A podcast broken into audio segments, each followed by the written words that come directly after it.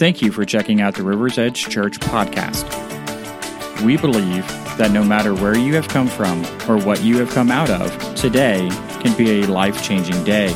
Church should not be an obligation to endure each week, but rather a place to look forward to, a place where we can come together in community to grow in our lives. So join us today as we expect something good from our amazing God. We're glad you're with us this morning. And so, all month long, we're going to be talking about the series Hands and Feet. And so, I want to jump in this morning in Mark chapter 6. Mark chapter 6, verses 7 through 13.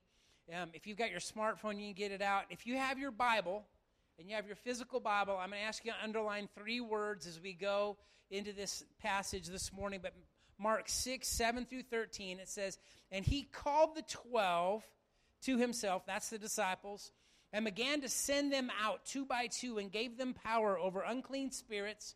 And he commanded them to take nothing for the journey except a staff, no bag, no bread, no copper in their money belts, but to wear sandals and not to put on two tunics.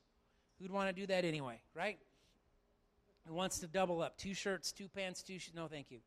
Also, he said to them, In whatever place you enter a house, stay there till you depart from that place. And whoever will not receive you nor hear you, when you depart from there, shake the dust um, under your feet as a testimony against them. Assuredly, I say to you, it'll be more tolerable for Sodom and Gomorrah in the day of judgment than that city.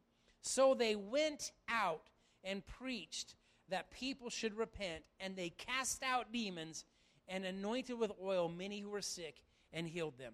Let's pray. Father, we thank you for your word this morning. Father, we thank you. We thank you that it's written to us so that we can grow and we can mature into everything that you have for us. And Father, I ask you to anoint my lips this morning. Father, that what I will speak this morning is not my heart, but your heart for your people. And Father, I declare this morning that our hearts and our ears, they're open. We're ready to receive all that you have for us. In Jesus' name. I have to admit that um, sometimes I stand amazed at my childhood. Uh, my childhood uh, was very interesting, and uh, I've had some pretty crazy experiences. And as preparing this message, the Lord reminded me of, of something that happened when I was about 17 years old. Um, my dad had an, had an apple orchard at the time, and there had been some heavy rain. And not far from where my dad's orchard was, there was uh, a ravine, and the, the rain came rushing down the ravine, and it brought all this topsoil with it, and it covered a portion of Hill Road between Weiser and Payette. And I'll never forget my dad saying, Okay, this is what I want you to do. I want you to go to the neighbors, the people who are the neighbors to our orchard, and borrow their dump truck. They were the Durham family. The Durham was, they had orchards right next to us. Dad goes, Go borrow the Durham's dump truck and I want you to drive it up the road to the ravine. And I've taken the tractor up there with the front loader on it, and I want you to load that dump truck full of dirt, drive it back down, and dump it in this ravine on our property so we can fill this in. And, and just do it until the ravine's full. I'm like, okay, have you lost your mind? What 17 year old has driven a dump truck? And I had never driven a front loader. Right, sure, I've driven tractors, but I've never driven a front loader. And so he sends me to go do this thing. And you know what? I did it. And uh, funny story. So, uh, about my sixth or seventh load of, of, of soil, it's, it's getting wet. And, and, you know, I didn't, I didn't know what I was doing. And so, as I was putting it in the dump truck, it was compacting and it was starting to stick to the sides of the dump truck. And so I went and I back this dump truck up to the ravine, and, and, and you had to get out of the dump truck, and there was a, a lever that ran the hydraulics for the, for the bed of the dump truck to go up. So the bed of the dump truck starts going up, and so does the rest of the truck. Because the soil wasn't coming out, and I stood that dump truck up on end. Guess what I got to do? Dad, we have a problem. Right? But you know what? My dad sent me out to do that and as I look back, I'm like, what was he thinking? He was crazy to do that. You know, he could have done it faster and better than I could have, but he still sent me. He still sent me. And I was just a kid. I mean, I love my son Zach, but I'm not so sure I would have done that with him at 17. Zach's go, no, you wouldn't have. Yeah, probably for good reason. But anyway, it's a joke. Lighten up, people. Um, but I wonder if that's how the disciples felt when he sent them out. Jesus, are you crazy? Are you crazy? You're the healer. You're the demon caster outer. And I know it's not good English, but that, you know, they had to be thinking, what are you doing? Us? You're, you're, sending, you're sending us out? You're, you're sending us out? I mean, we've just been hanging out with you a little while. We're your disciples. You're, you're the Messiah. You're the healer. You're the one. And you're sending us? You're sending us? I tell you that I know that for me at times I feel that way. I'm like, Jesus, why would you send me? Really? I mean, me? I mean, I'll never forget when we stepped into youth ministry for the first time. I'm like, I, one, I was old, right? All the youth pastors were in their 20s. We were in our 30s. Jan's going, You were in your 30s. you know, and for a youth pastor, I was old as dirt. And then he tells us to move to Boise and, and, and start a church. And I'm like, Really, Jesus? I mean, me? Have you, have you ever felt that way?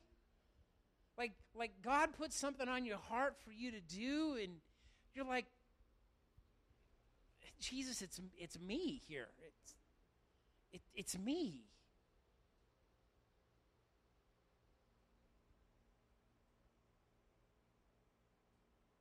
It's just, I wonder what it was like being one of those disciples. Right? You've seen Jesus doing things you've never seen done. And then he looks at you and your 11 buddies. Says, Come here. This is the plan. You are going to go out and you're going to cast out demons and you're going to heal the sick. I mean, think about that for a minute. They must have been freaking out. But you know what? They went. And you know what's amazing? They had some pretty incredible results.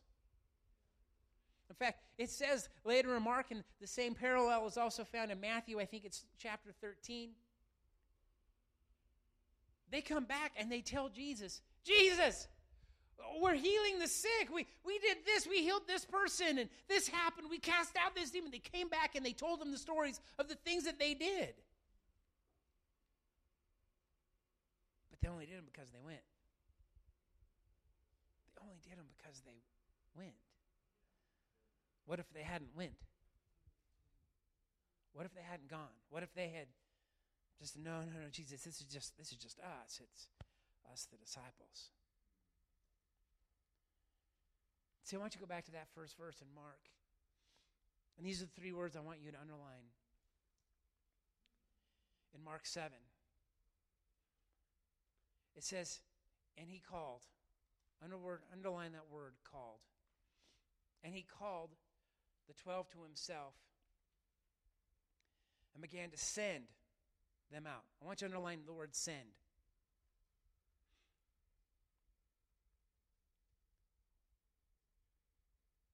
Send them two by two and gave them power over unclean spirits. I want you to underline the word power.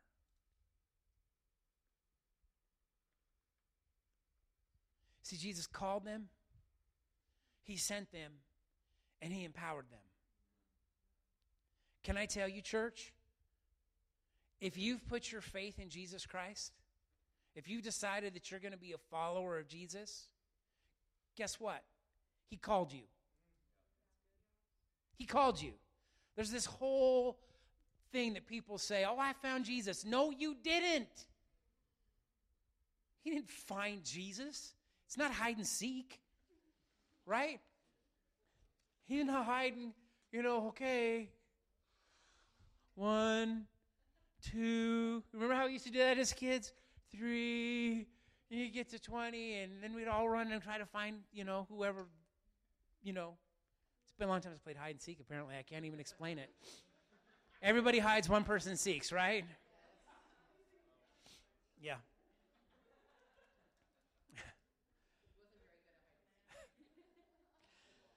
I wasn't very good at a lot of things as a kid. Thank you. Yeah. Don't give me flashbacks, please.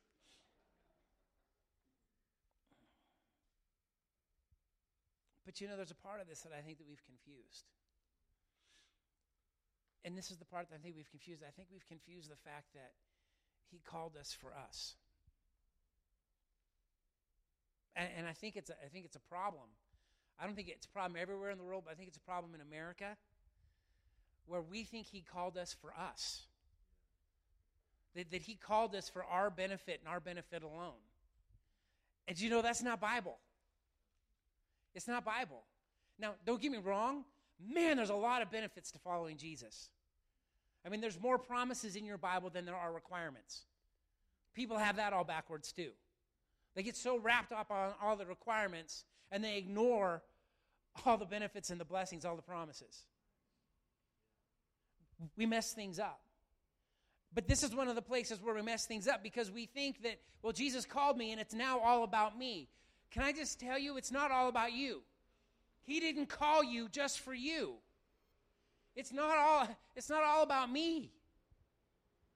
Listen to this in 2 Timothy 1, verses 8 through 9. It says, Therefore, do not be ashamed of the testimony of our Lord, nor of me, his prisoner, but share with me in the sufferings for the gospel according to the power of God, who has saved us and called us with a holy calling. Not according to our works, but according to his own purpose. Can I tell you, you've been called with a purpose. When, when God called you, when Jesus picked you, when He said, I want that one, and you responded to it, He did it because there's a purpose for you.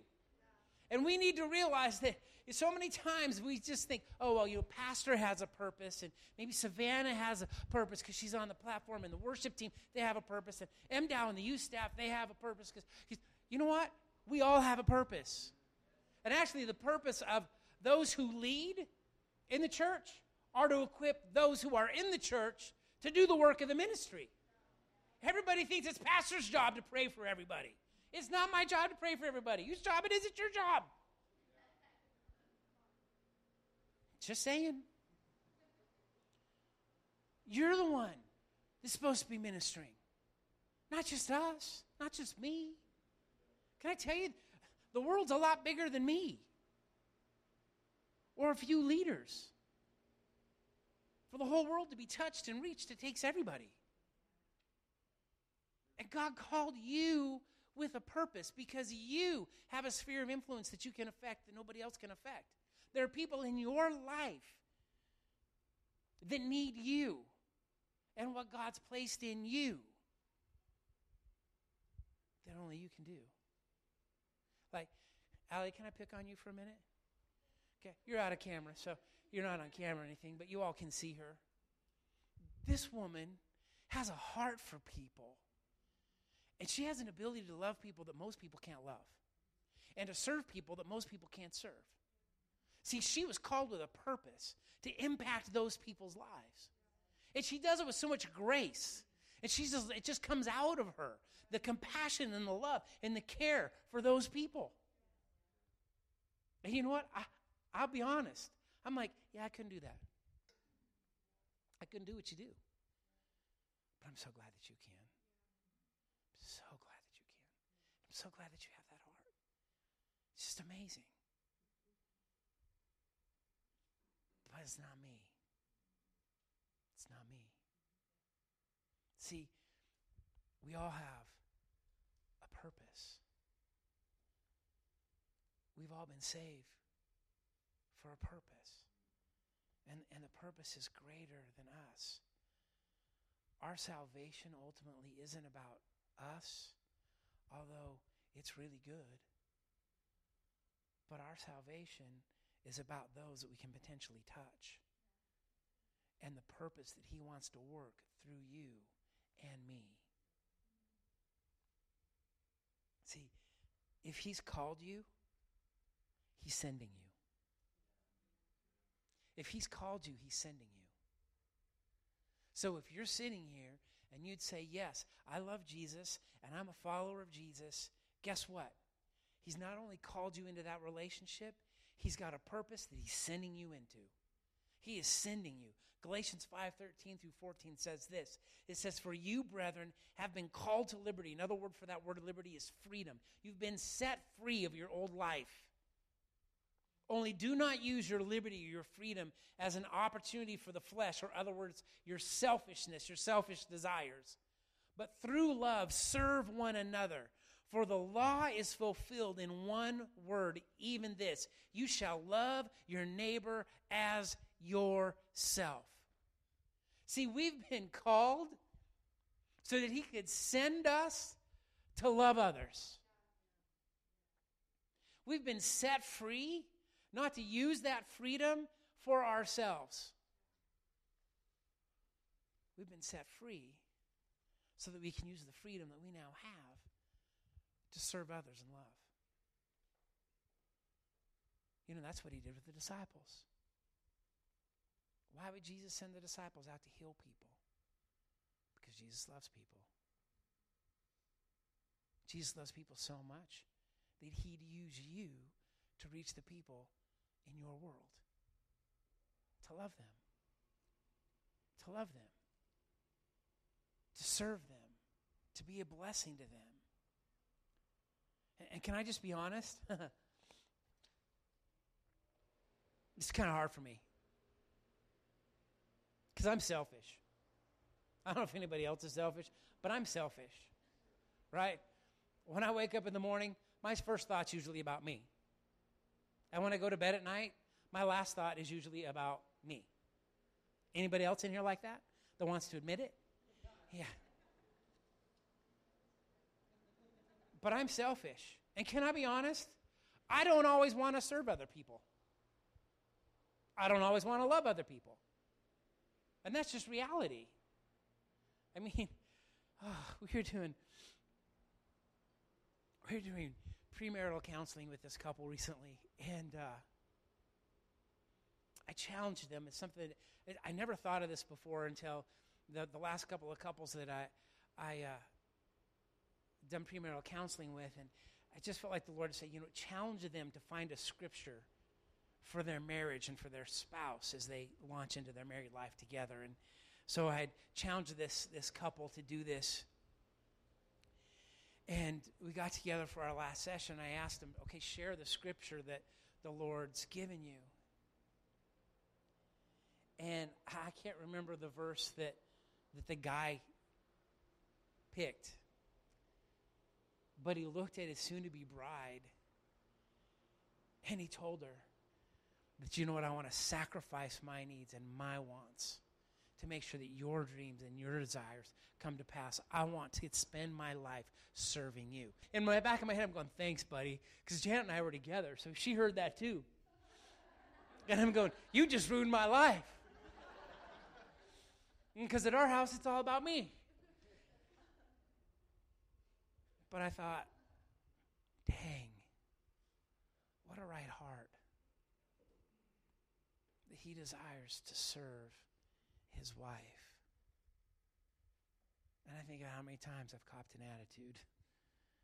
Man, it's late. Do I have to take out the trash? Yes, it will smell up the kitchen, but I don't want to. It's cold out there.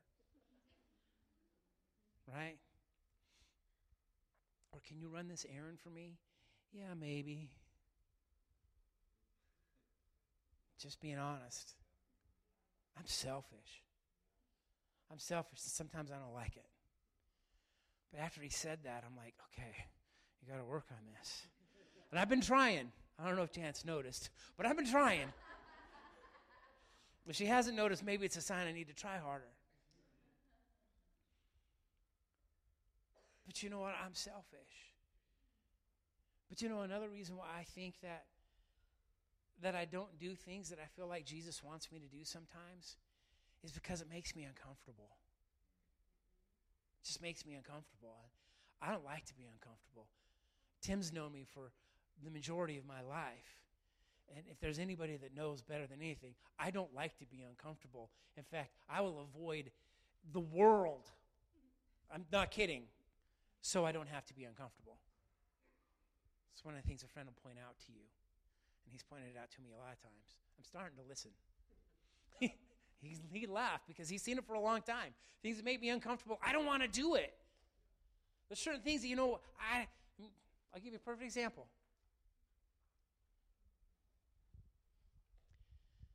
Every once in a while, I'll have somebody go, Hey, Pastor, I've got this friend or this relative that's in the hospital and they're really sick and they, they don't know if they're going to make it. Would you go to the hospital and see them?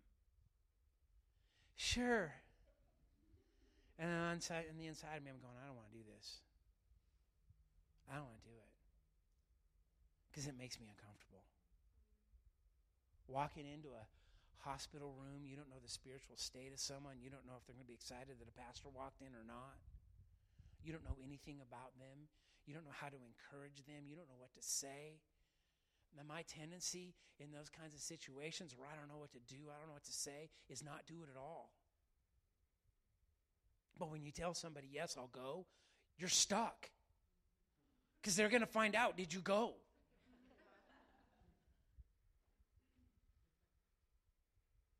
And I think I'm not the only person that's like that.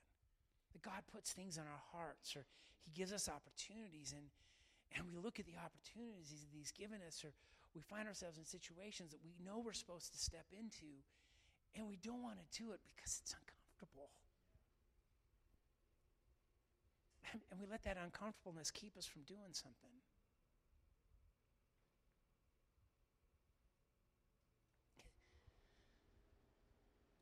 And do you know why we're uncomfortable? We're uncomfortable because we've forgotten something. And you know what we've forgotten? That if He's called us, He sent us.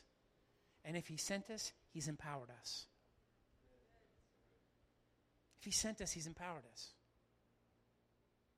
My family, if you're watching online or you listen to this podcast, this is a disclaimer. I'm going to talk about us for a minute. Some of you know my aunt's been very ill. And my mom told my aunt, Jason's going to come visit you in the hospital. Thanks, Mom.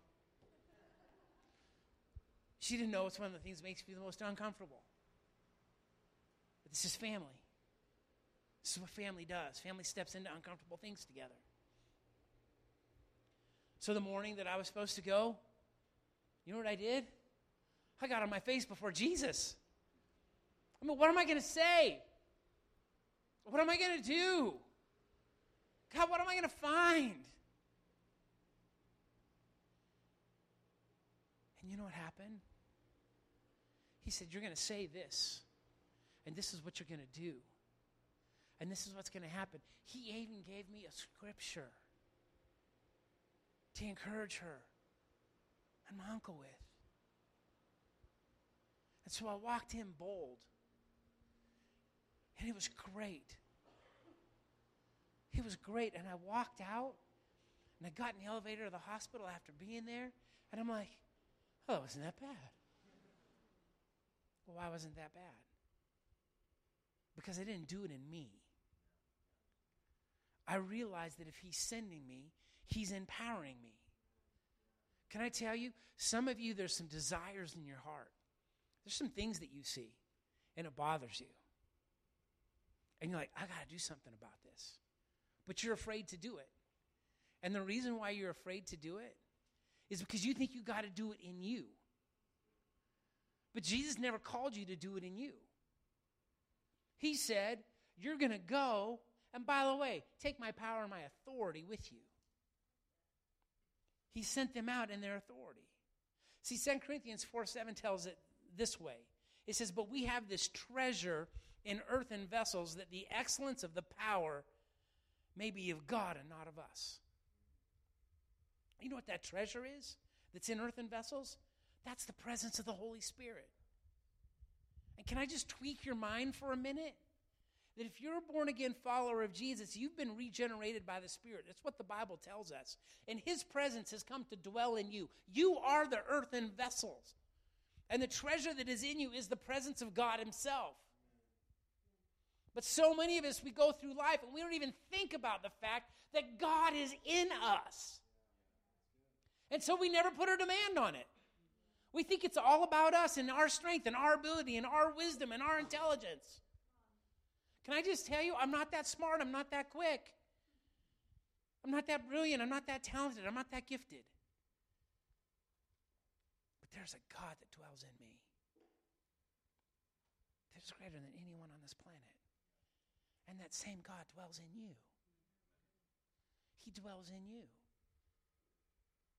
So put a demand on what He's placed on the inside of you. See, don't let that uncomfortableness of what He's burdened your heart with keep you out of what you're called to do. Don't let Him keep you out. Andrea, I don't usually do this, but I just want to tell you there's something that's stirring on the inside of you. You're seeing some things and you want to move and you want to do something about it, but you don't think you have the stuff to do it. But you know what? You don't have to because He's got the stuff to do it. He's got the stuff to do it. And He wants to use you. He wants to use you. And yes, it's uncomfortable. But as you step out and you trust Him, you're going to see some amazing things because you trust Him. Because you trust Him. He's brought you a long way. But He brought you a long way just not for you. There's others that He's going to use you to impact. Trust Him. He's got you. Amen.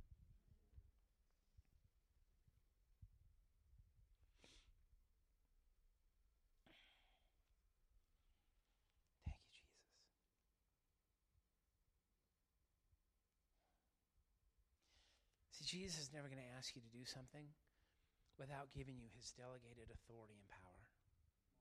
In fact, that, that word that, that we see here in verse 7, that he gave them power, that's actually, if you study that out, it's delegated influence or authority. He's given you what it takes to do what he's asking you to do. He's, he's given it to you. See, too often, when He asks us to do something, the first thing we do is we look at our ability instead of looking to His ability. We look at our ability instead of looking to His ability.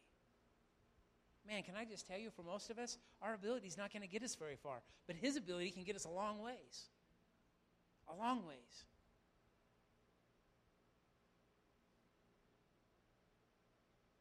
See, I wonder when's the last time that, that God made you squirm a little. That, that He put something on your heart, He let you see something, and it made you squirm a little. See, I think we've become too focused on being comfortable and not letting Jesus make us squirm. Can I tell you? Jesus likes to make you squirm because he sees what you're capable of with him. And he wants to make you squirm. Why? Because there's somebody on the other side of your squirm. Do you know what I'm saying?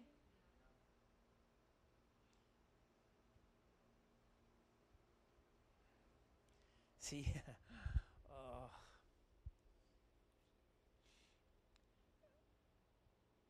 so many times he impresses us with something, he tells us to do something, and the squirm makes us not do it.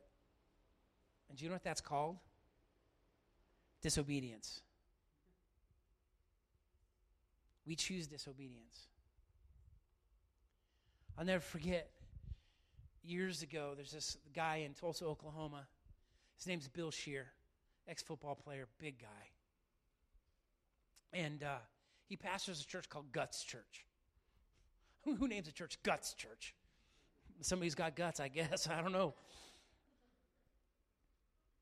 And I'll never forget there was a time he was telling a story that he'd come out of this store and there's all these bikers with their Harleys and everything just out before him, a sea of them. And he's walking by him, and I don't know about you, you go by a group of bikers, that's a little intimidating, right? Can, can I get that? Yeah, a little intimidating. And he's walking past him, and it's like the biggest guy out of all the bikers in the middle of the group. God says, Go tell him that Jesus loves him. And then tell him what I give you to say. He's like, What? One guy, sea bikers. So he walks up to the guy and he tells him, Dude, this is going to sound really crazy to you. But I really believe that God wanted me to tell you something, and that's that Jesus loves you. He's not forgotten about you, and He loves you. And this great, big, burly biker starts to cry.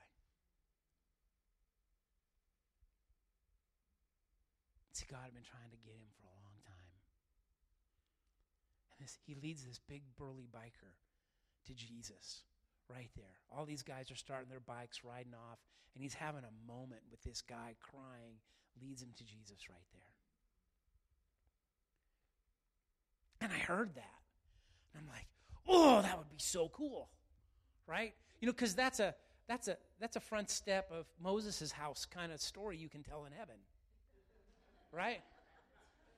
You know? Moses is telling you about, yeah, man, I stood down Pharaoh. It was the coolest thing ever. You know, part of the Red Sea, stuck my rod in there, and pow, we went across. It was awesome. Yeah, well, Moses, did, did you hear the one about the time that I faced down a whole bunch of bikers and led a biker to the Lord? No, I want to hear that one.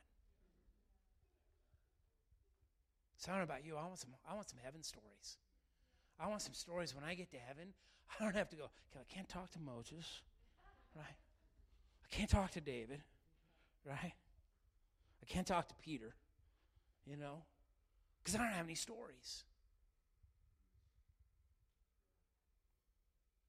I don't want to be the guy with no stories. I want to be the guy who can pull up and hold his own. And maybe you're like that. Maybe you want some Jesus stories. That when you get to heaven, you can sit on the front porch of Moses and go, Oh, Moses, I got one for you. But guess what? You're never going to have any of those stories unless you push through the squirm. Unless you push through that, that uncomfortable feeling that you get when he tells you, I need you to go do this. You're not going to have those stories. See, Jesus has called you.